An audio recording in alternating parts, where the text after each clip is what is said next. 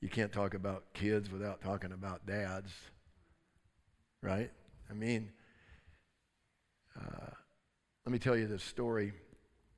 Uh, I was uh, sitting on the porch during a kind of a springtime, and um, you know when spring hits, everybody's just kind of out. They're walking, they're going places. They want to, they just want to go places. And and my daughter, we had a Bible school student living with us. I think it might have been Emily, and then my daughter Allison, who was younger, was with her, and they decided to walk over to the grocery store, and I don't know what they were getting, maybe an errand for mom or just get something, and they went over to the, you know, the grocery store. It's only like a block away, so they walked over there, and on the way back, some junior high boys, some, you know, like 12, 13, 14, were throwing rocks at them and saying these vulgar, vulgar sexual words to them, like right in their face. And the girls came back and, and, and they came up to the deck, and I'm just kind of sitting there minding my own business. And they said, Dad, we went to the store, and on the way back, some boys threw rocks at us and said these vulgar sexual words to us. It made us feel really ugly. And I, and I said, Where are they? Where are they? And just when I said, Where are they? You know when you can look down a street and there's an intersection and people are walking kind of across the intersection? And they were just going out of sight behind the corner house. That mean I could run up to the corner full blast without them seeing me. And when I got to the corner, all I could see was their backs walking down the sidewalk. And I ran full blast up to their backs. And then I jumped in front of them. And I said, Did you throw rocks at my daughter? And say those vulgar sexual things? Did you do that? And these boys were like, and I didn't know what I was going to do. I mean, I, I just, I was just kind of reacting. I was just being dad, you know, this kind of crazy. Like, because I had no thought what I'm going to do, you know. I mean, and these, these boys, I remember, I'll never forget that they looked at me with this look that still breaks my heart. And they didn't answer. And I said, Answer me. I want you to answer me. Did you do those things? Did you say those words to them? I don't want you ever saying anything to a woman like that ever again. You need to be a man of honor. I'm getting out of control, kind of. And the Lord said, Ask them the question. Go ahead. Ask them the question. And I, I knew exactly what the question was. And I knew it as soon as he said, ask them the question, I knew what it was. I, I looked at him and I said, Any of you boys have a dad at home? And every one of them looked at me and then they looked down and they just shook their head and said, No. They went like this. Then I turned from this angry dad to this man who wanted to take him fishing, wanted to take him to play soccer, wanted to take him to throw a baseball in the park. I said, I just, there's something in my heart said, God, there's not enough of me to go around. But there's enough of you to go around to be a father to the fatherless and fatherless to every daughter, a father to every broken-hearted daughter, a father to every broken-hearted son who has never heard, I'm proud of you from his dad for those little boys to grow up and have nothing in their spirit and no one, no example, no one to correct, no one. I mean, this is our culture. This is, this is why we're, we're where we are. And that's why this verse in Malachi, it's a, it's a revival verse. It's a promise verse. It's a warning verse. It's this, it's one of my life verses. And I encourage for you, I encourage you to let this be a life verse for you, a spiritual verse for you to think about. It just says, verse Malachi 4, 5, and 6 Behold, I'm going to send you Elijah the prophet before the coming of the great and terrible day of the Lord. And he will restore the hearts of the fathers to their children, and the hearts of the children to their fathers, so that I will not come and smite the land with a curse. See, there's a warning in this because it says the land is going to be cursed. If this doesn't happen, we're going to have a curse on the land. If the heart of fathers doesn't turn to daughters and the heart of fathers doesn't turn to sons, and as a result, the sons and daughters' hearts begin to turn to their dads, we have a curse on the land. We have a something begins to happen in the land. We talked about it Friday night. It says, it talked about Lucifer cast down, and it says, He who weakens the nations, Isaiah 14, 12. Well, how does he weaken the nations? He goes after the family unit. How does he go after the family unit? He, he, he loses the sexual spirit to destroy the cohesiveness and the covenant of family.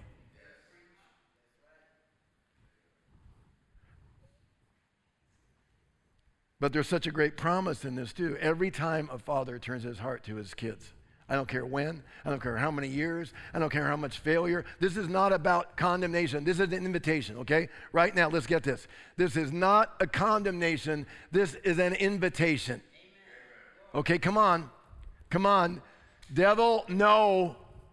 Devil, no. This is not a condemnation, it's an invitation and your promise, by your grace, you're going to help every man that wants to be a dad, every man that wants to connect to a son or daughter, every daughter that wants to have a father over her life, every son that wants a man to speak into their life, that you are going to give that by the Holy Spirit. Because this isn't just about natural fathers and children, this is about spiritual fathers and children. And Paul was a consummate father.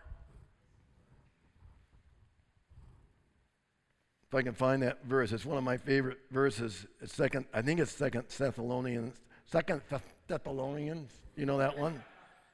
Second Thessalonians two, seven, and eight. Where is it? Come on, Thessalonians, where are you? I didn't mark this. First Thessalonians two. I think. Just listen to talking about Paul being a father, just a spiritual father. His and he uses language of mama in there too. Of spiritual father has also got the mother stuff in there. And he says this he says, We didn't come to flatter. Think about a pastor, think about a leader. He didn't come to flatter with speech, as you know, nor with a pretext for greed to try to get your money. Nor do we seek glory from men like, hey man, we're something else. Either from you or from others even though, as apostles of Christ, even though we were apostles, we didn't do that. We might have asserted our authority. We might have been able to do that. Well, we didn't do it. We know who we were, but we didn't do it. But listen to what he listen to how he operated. We proved to be gentle among you as a nursing mother tenderly cares for her own children. Using the language of the nursery, the spirit of a mother. That's strong. I mean, we're talking about hunters running into bear cubs. And literally, grizzly bear cubs, hunters running into bear cubs and literally wetting themselves, knowing any second there's a mother grizzly bear that will take four or five bullets to stop them. And if that mother bear thinks those cubs are in danger, that hunter is a dead man. That's the mother spirit God put in creation. And he's talking about this mother spirit turning its heart towards sheep to love them in the kingdom of God. Gentle among you as a nursing mother tenderly cares for her children. Listen to this. Having so fond an affection for you, we were well pleased to impart to you not only the gospel of God, but also our own lives because you had become very dear to us. That's the kingdom of God. And Paul was that person. Oh, yeah, come on. I got 33 more minutes.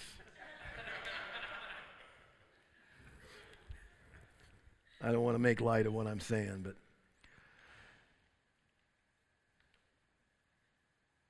So I, I couldn't really talk about fathers. I want to talk about me and my dad, who's in heaven. Hi, Dad talking about you.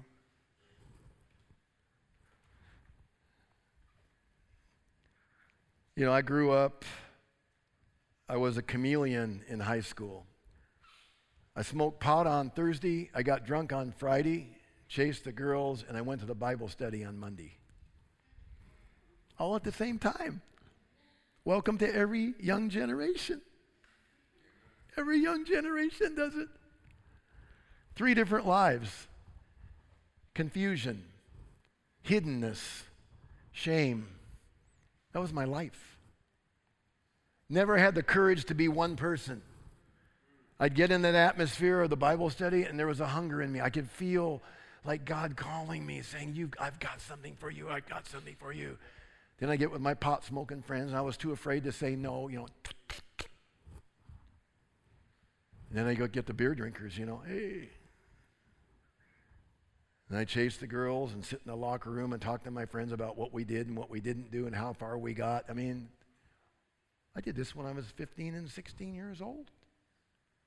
Did I tell you that was 50, 50 years ago? 51 years ago? You think things have changed now? The only thing that's changed is sixth graders are doing it now yeah. instead of 16 year olds. That's the only difference. They haven't even entered puberty and they're doing it.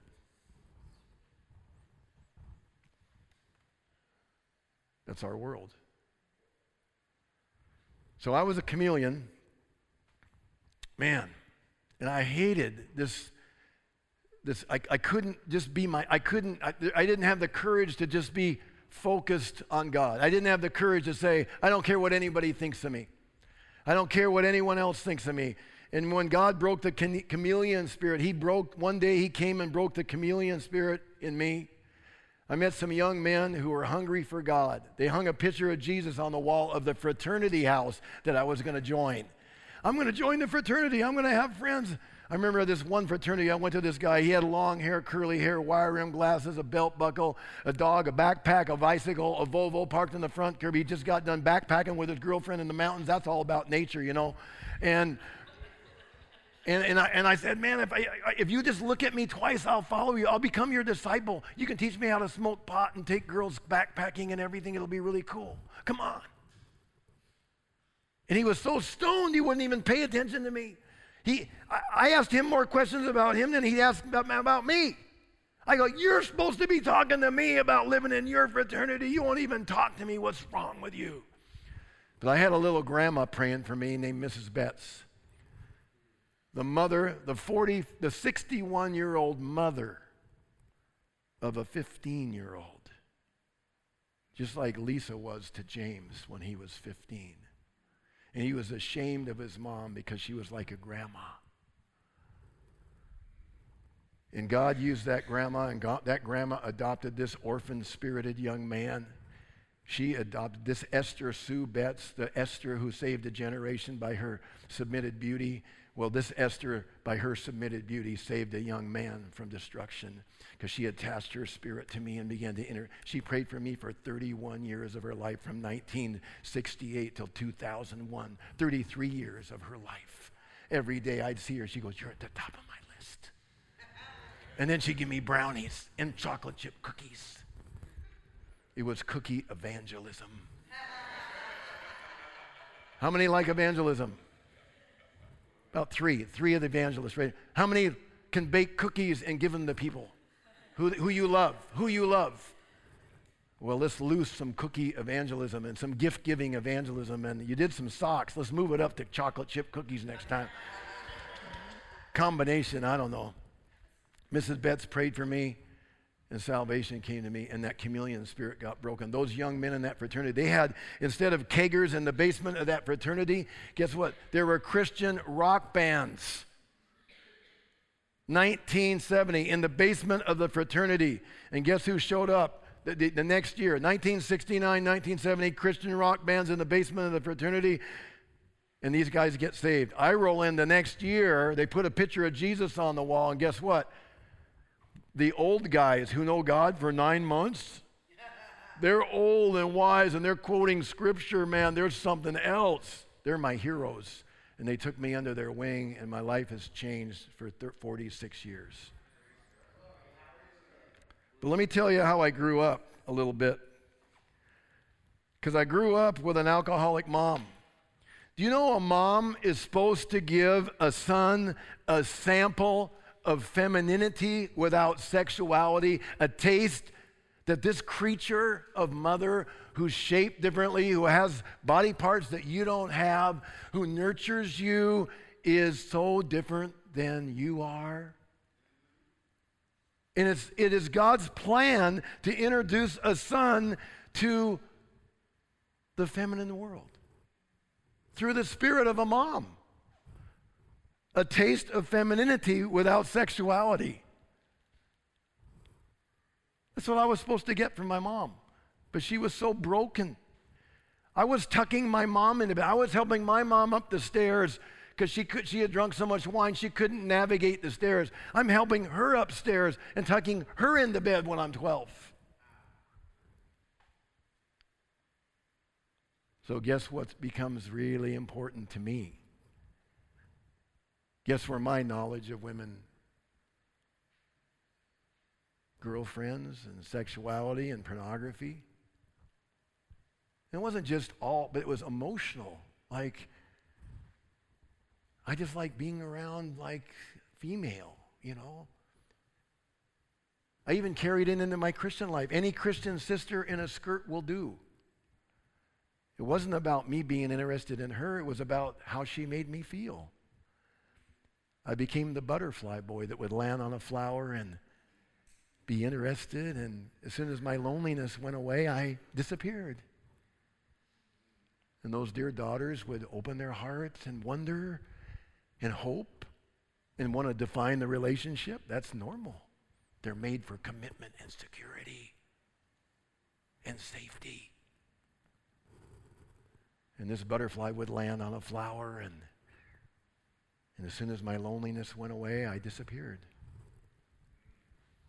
That's why we're trying to train young men that you don't initiate with a daughter unless you're interested in her as a person you take your loneliness to God.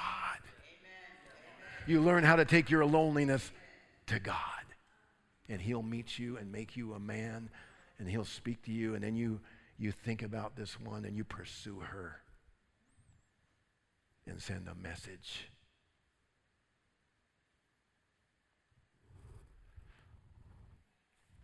And a dad is supposed to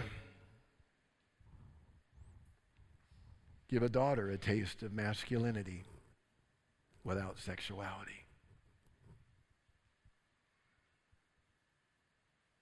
Daughter is supposed to be almost worshiped by her father in the best sense of the word. She's supposed to grow up every day and hear how wonderful she is, how she can almost do no wrong. Almost. I always tell husbands and wives, I go, look at your wife is always right. It's just how she tells us this wrong. Wives are always right. Why are they right? Because they're operating out of a need for safety and security. Everything they're doing is based on this is bothering me, and I need, I'm, I'm talking to you because something's happening, and I need to communicate it to you. So wives are always right. It's just how they tell us it's wrong. And daughters are always right. And it's just how they tell us it's wrong.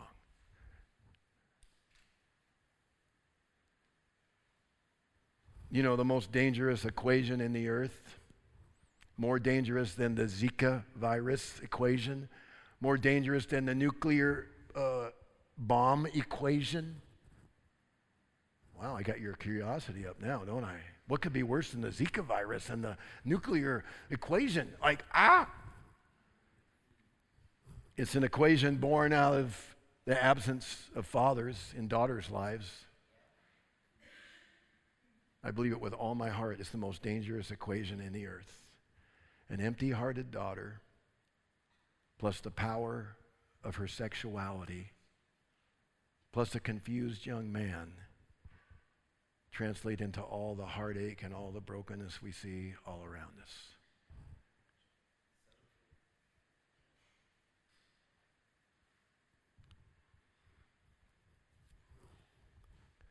And God loves to reverse it. That's all He does. All He does is reverse it. All He does is say, I see the woundedness, I see the scars, I want to reverse them, I want to change them. That's why Jesus, three different times with broken daughters, you see these, these storylines in the Bible where Jesus is breaking every, listen to me, He's breaking every rule in the world, every, every rule in the religious culture, every rule in the Hebrew culture, every, every rule He breaks every rule so he can encounter a broken daughter. Every single rule he breaks. Men are not supposed to talk to women in public. Hebrews are not supposed to talk to Samaritans. I mean, on and on it goes. Because it was all about her and her healing and her restoration and, and his need to communicate to her. As a daughter i understand. I understand your heart. I'm calling you to accountability. I'm not gonna i'm not gonna make light of what you've done. You're still responsible but listen to me. I understand how you got there. I understand what happened when you were young. I was there. I was watching. I understand this culture that's ugly and has sexualized your identity. I understand it and he encounters them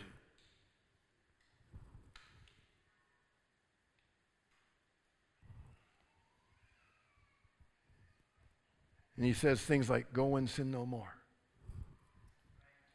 Let me meet your, your needs in terms of loneliness. Let me be. Let me fill the empty places of your heart.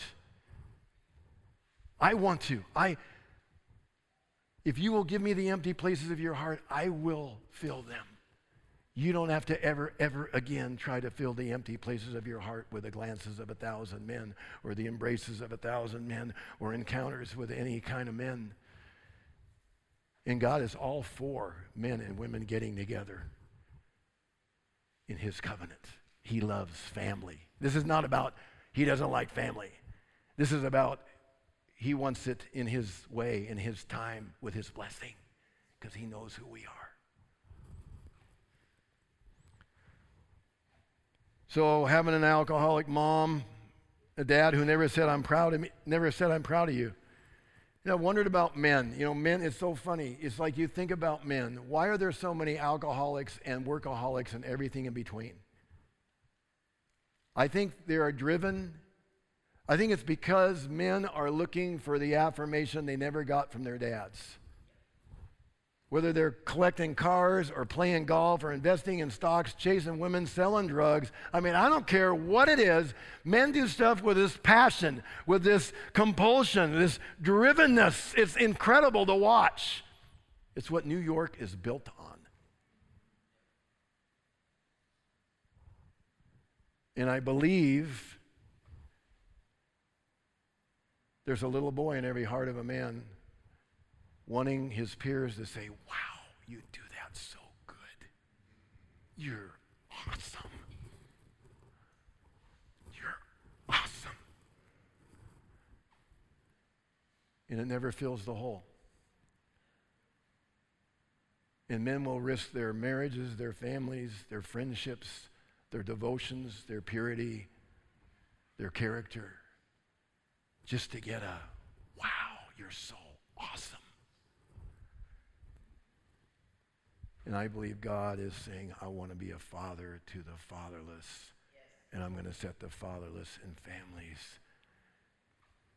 And if you never had a father say, I'm proud of you, I'm going to start whispering that in your ear. If you're a young man, I'm going to whisper, I'm proud of you so many times, you're going to believe it. You know, Jesus heard those words in Matthew 3. It's so great. When I saw this, I was so shocked. Matthew 3, when Jesus got baptized. Listen, it's just very simple. It says, Matthew 3 16, after being baptized, Jesus came up immediately from the water, and behold, the heavens were opened. What is that? The heavens were open. It's kind of like a stage, can you, like a balcony at a. We were at the uh, New York game. We were on the last row in the nosebleed and over the first base, like row 400. But it was like we were looking over, kind of like, it's like we were in the heavens watching the game. Uh, we were. It's like if I if I did anything, if I drooled, it would have hit the first baseman. You know, it's just kind of like whoa. You know, just.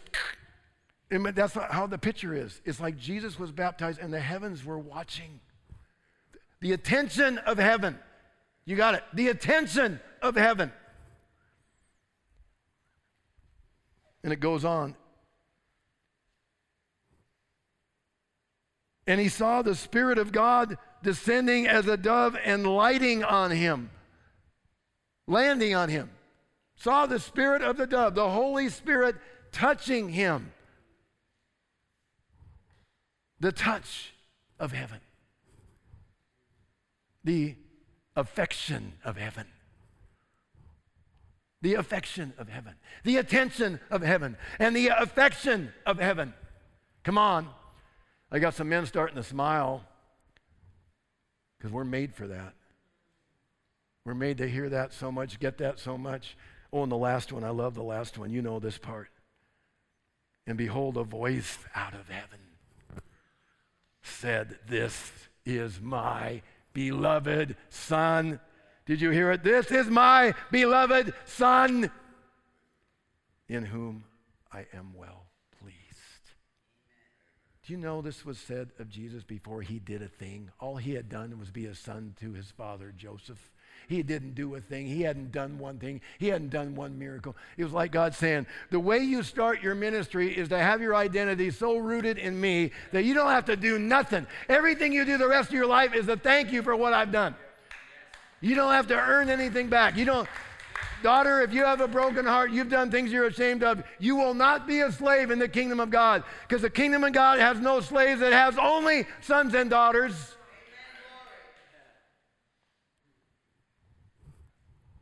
And there's something in a daughter's heart that's so profoundly desiring purity that she will begin to work and be a slave to trying to make up for what she's done. I had this beautiful, beautiful daughter, Hispanic daughter. I remember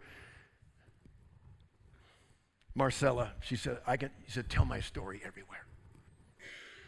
Shameless, remember, shameless. The X rated testimony.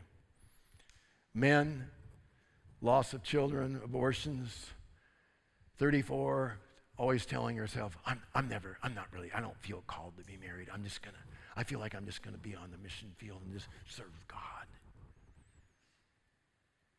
I go, Marcella, why are you lying to yourself so much?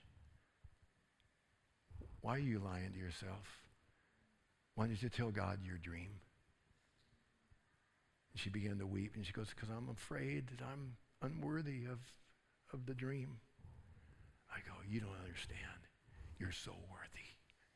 You have no idea how worthy you are. And she began to let God remake her identity. She began to let God remake her identity.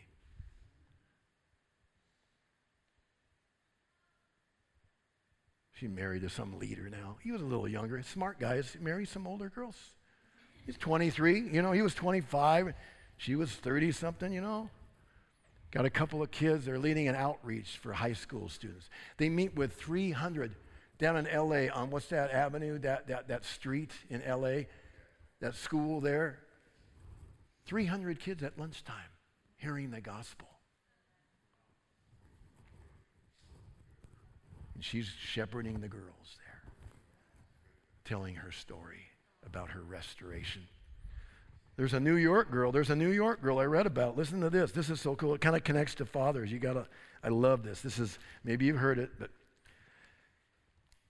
talks about this girl coming to New York. She goes after this girl, after a stint on America's Top 10 Model 2004, Leah Darrow, a slender 24-year-old brunette from St. Louis, moved to New York to continue modeling in a life of carousing and sex she began in high school despite her Catholic upbringing. But during a particularly, but during a particularly risque photo shoot, she had an image of offering herself to God. And her hands were empty. And she explains on the journey home she had nothing to give.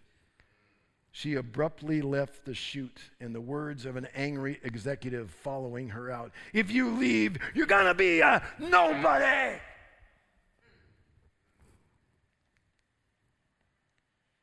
And the fact was, Darrow says, I'd made Jesus a nobody. Jobless in high rent Manhattan, she did the only thing a girl could do in my position. I called my dad after telling him, Dad, if you don't come and get me, I'm going to lose my soul. And she recalls there was this long pause, and he, and he responded, Okay, baby, I'm coming to get you. Amen. You know, some of us may not be connected to our dad, but you know what? That father spirit is in the church That Father Spirit is in the church where we can pour out our souls. We can say, This is my life. And there are shepherds who love people, sons and daughters, young men that need, need to hear, they need a few doses of, I'm proud of you. So that drivenness will be abated and that godly foundation can be established, that can, a family can be built on.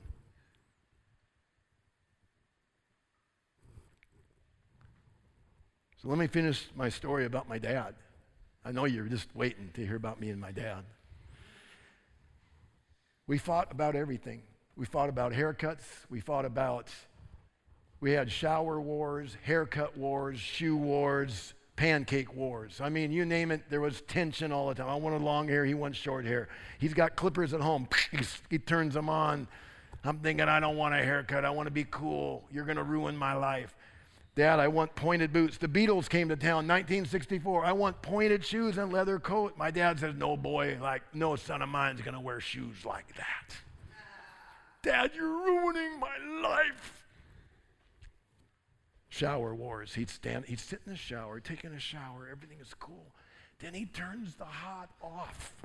He turns the hot off on purpose and makes noise. And then he gets out and says, Jim, it was great. You need to try that. Kind of like, this is what manhood is all about. I go, Dad, I don't even like to get out of a hot shower into a cold bathroom.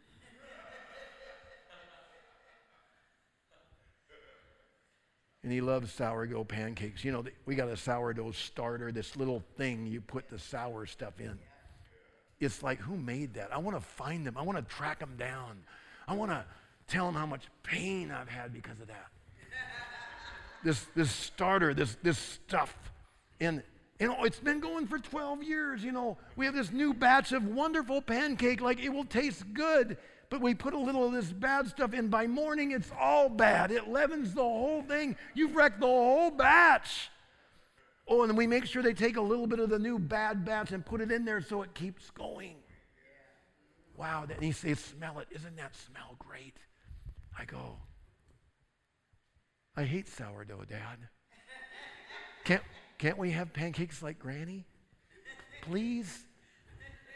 In everything I ever said or did, it was always disappointment. It was always, always reminding me that I was, it was just a silent disappointment.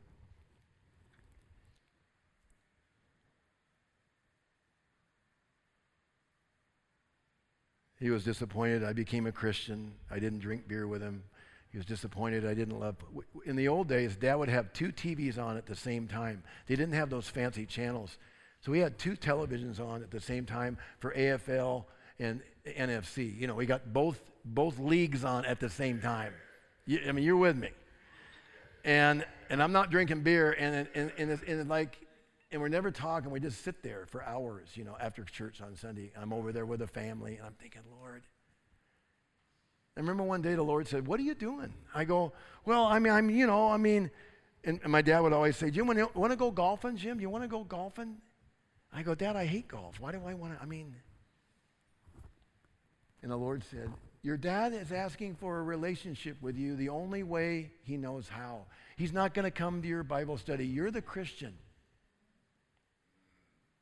And I got a revelation. I got so excited. I, I thought, I'm calling my dad up. I'm to call my, I'm to enter, I'm to enter, enter his world. Jesus entered our world, where would we be if, if Jesus didn't enter our world? Where, where would we be? He entered our world. I get to enter his world. I mean, I'm waiting for him to jump in my boat. Jim, can I go to your Bible study? He's not to ask you.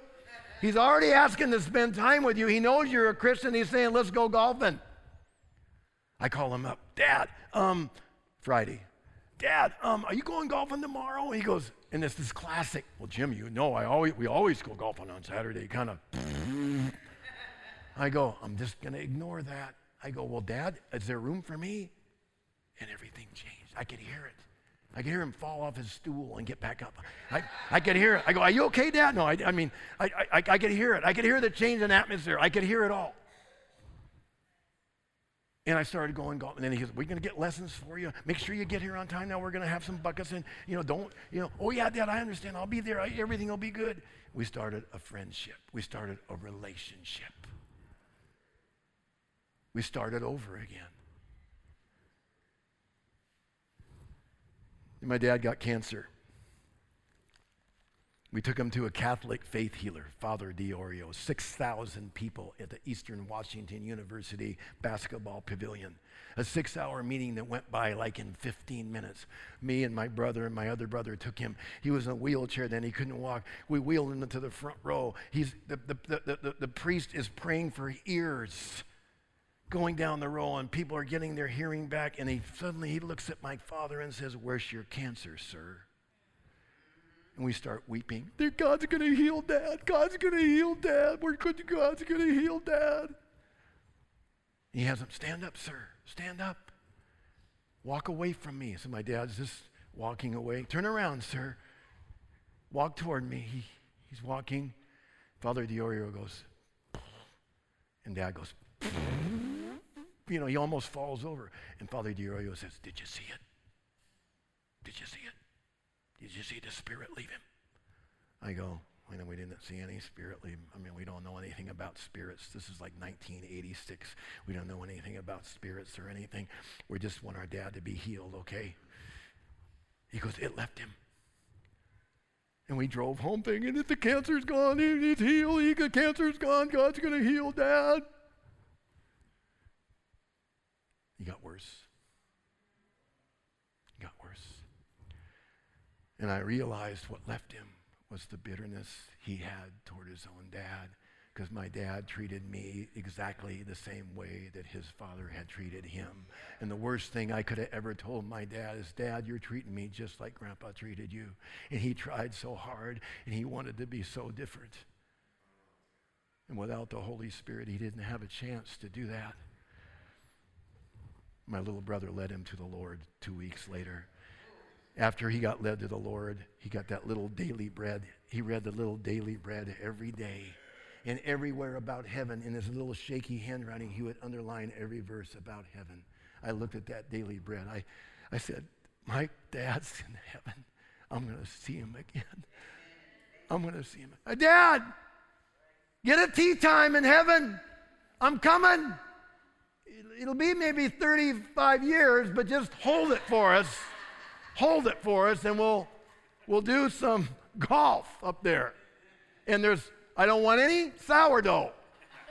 And I might have black pointed shoes. I'm only having warm showers.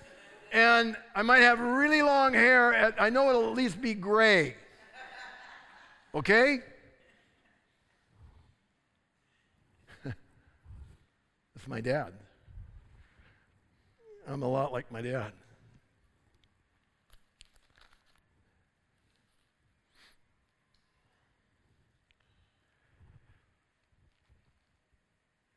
I got saved, God brought me into the church. And I got this pastor that was kind of the same age as my dad, kind of 45 ish something. And it was like, it's like the dad I never had. And I realized in the church, in the kingdom of God, God gives us fathers and moms and they're never to replace our own fathers and mothers. That's illegal honor. I, man, I don't, the church is not about, well, now they're going to be like your mom and dad. No, they can be like, they can be like a mom or dad, but the greatest compliment a spiritual leader can ever get from a young man or a young woman is, is when they say, because, or even that their parent comes to that leader and says, because of your relationship with my son or daughter, my relationship with my son and daughter is this much better. Thank you. That is the kind of honor and alignment. And that began to happen with me. I became a crazy, crazy man. Worship bouncing off the walls, going here, going there. And God's building material is you and me. Father wounds father wounds where we have brokenness from our relationship with our dad. unrealistic expectations. pastor Shackett, my first pastor, he's going to be like the dad I never had. He's going to remember my name. I'm going to spend all hours with him. It's all the time. He loved me a lot. The only problem was about 250 young people joined his church at the same time because the move of God was starting. The move of God was starting. I believe the move of God is starting here in New York. This is a seed. You're a, you're a little kernel that's going to fall to the ground and die. It's going to bring a harvest. There's going to be, they're going to be, there's friends. I mean, I, I look in your eyes and I see the friendships. I see the people that you know and love, and you're thinking, I want this, I want the kingdom of God for them somehow. I'm not sure how to get it to them.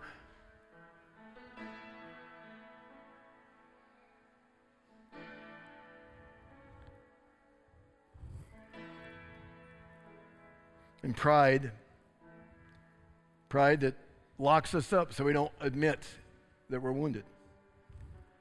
See, I believe today, I believe today God wants to heal just father stuff for some people. Maybe you're a daughter and you have empty places in your heart and you've been trying to fill them with the glances of a thousand men. Maybe you're the best Christian girl in the whole world and you have a fear of the future that is locking you up. Maybe you're like Marcella, afraid to tell God, Lord, this is what I really want, but I've been kind of lying to you because I'm ashamed. I think there's no way I'll ever get what you want to give me. Well, I got promise for you. God wants to give you something. And the Lord will not, He does not build the kingdom with slave labor. He only builds with sons and daughters. That's the only way He builds. And in a moment of time, God can begin to heal. In a moment of time, He begins to and the, the things we do is the first thing we do is we honor our Father. Well, Pastor Jim, how do I honor my father? He touched me when I was a little girl. I go, we honor him by remembering some things that were good. There might be one thing. Maybe you never met your dad and he, father, he, he had a relationship with your mother for one night. You can honor him and say, without my dad, I wouldn't be on earth and I wouldn't know you, Lord.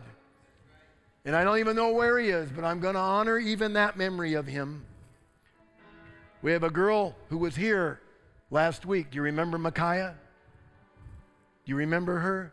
That's her story. Do you know that's her story? One night, her mom, never known her dad, never interested, tried to reach out. He said, I don't want anything to do with you. But she has a heavenly father. So we honor our father. And the second thing we do is we forgive. Well, how can I forgive? I go, forgiveness never says to a dad, to a daughter, to a son, it never says what they did was right, ever. It never says that. But forgiveness allows us to take this person to the foot of the cross and leave him in the presence of God. And then walk away and say, God, I'm leaving him in your presence. The curse words, the beatings, the, the, the word saying, You're never going to beat this. And God, when you begin to forgive, God reaches into your heart and pulls those fiery darts out of your spirit. Suddenly you feel like I can be a man. God, you're, you're speaking to me. In one moment, that touch of God, that He, that Father touching you. You know how you get healed from a, from a messed up father thing is another father blesses you. And something happens supernaturally. I want to bless you today. I'm not a magician. I'm not like Magic Jim, everything about me. No, I'm just a dad I'm just a dad who hasn't quit. I'm a dad who's made more mistakes with my kids than everyone here because I have eight kids. That's how many mistakes I made. It takes me an hour to repent every time I mess up. I got to go to the older girls, and I go to the little girls, and I go to the little, little girls, and I go to my son, and then I go to my wife. It takes me a half an hour, 45 minutes every time I'm wrong. I repented more than you ever thought about repenting. And every son is longing for that blessing. They fought for the blessing. The blessing would change their life. Charm is deceitful and beauty is vain, but a woman who fears the Lord shall be praised. A woman who has a growing relationship with Jesus Christ shall receive appropriate attention. God is saying, You deserve it. I made you for it. You are supposed to get attention for who you are as a person, not what you look like and how you walk and how you stand. It's about who you are in your heart. I want to give it to you today. A father can touch you in a moment and begin to change your identity. The last thing we do is that we engage him. Well, you don't know oh, my father's dead. You can engage your father. He's been gone. You know how you engage your father? You, have, you remember him. You remember him to your children. You talk about who he was. I was engaging my father. He's in heaven. But I was honoring him and telling you about him, bragging about him, in a negative way, but he also went to bars and drank. I'll never forget the night he came home with a black eye and a bloody nose. And we said, What's wrong, Dad? What happened? He goes, I was at a bar and a man was treating a woman the wrong way. And I stepped in to intervene, and this man began to hit me. I go, That's where I got that spirit. That's where I got that spirit. It was from my dad to intervene for a daughter, saying, I'm sick of what's happening to women in this culture. We are going to change it, men. We are going to rise together. And that sexual spirit that wants to rob women of their true identity, we're going to see it cast down. And we're going to see a Holy Spirit come on them and the beauty from heaven to adorn them so they can be who they were made to be and walk in the beauty of heaven. Come on. I see some beautiful daughters here. I'm an expert in beautiful daughters. I have six of my own. I'm married to one, and I relate to hundreds of them everywhere. I see a room full of them, full of them. Beautiful. Married, beautiful daughters, single, beautiful daughters, going to get married, beautiful daughters, hoping to be married, beautiful daughters, and daughters who have suffered horrible things. But the Father God wants to touch sons and daughters here. Let's stand. We want to i want to give it to david real quick and he's going to you want to talk about how we, we're transitioning real quick and, and we can have some we want to be able to pray for you. That's the main message. We want to be able to pray for you. Just we want to be able to pray for you. That's your heart. If you're a son or daughter you just you just know there's something in my spirit. I just need and we'll just trust god what he's going to do but if there's anything in your heart that, that resonated. You know, just you, you feel something's happening. Come and let God do something. Let God, in a moment of time,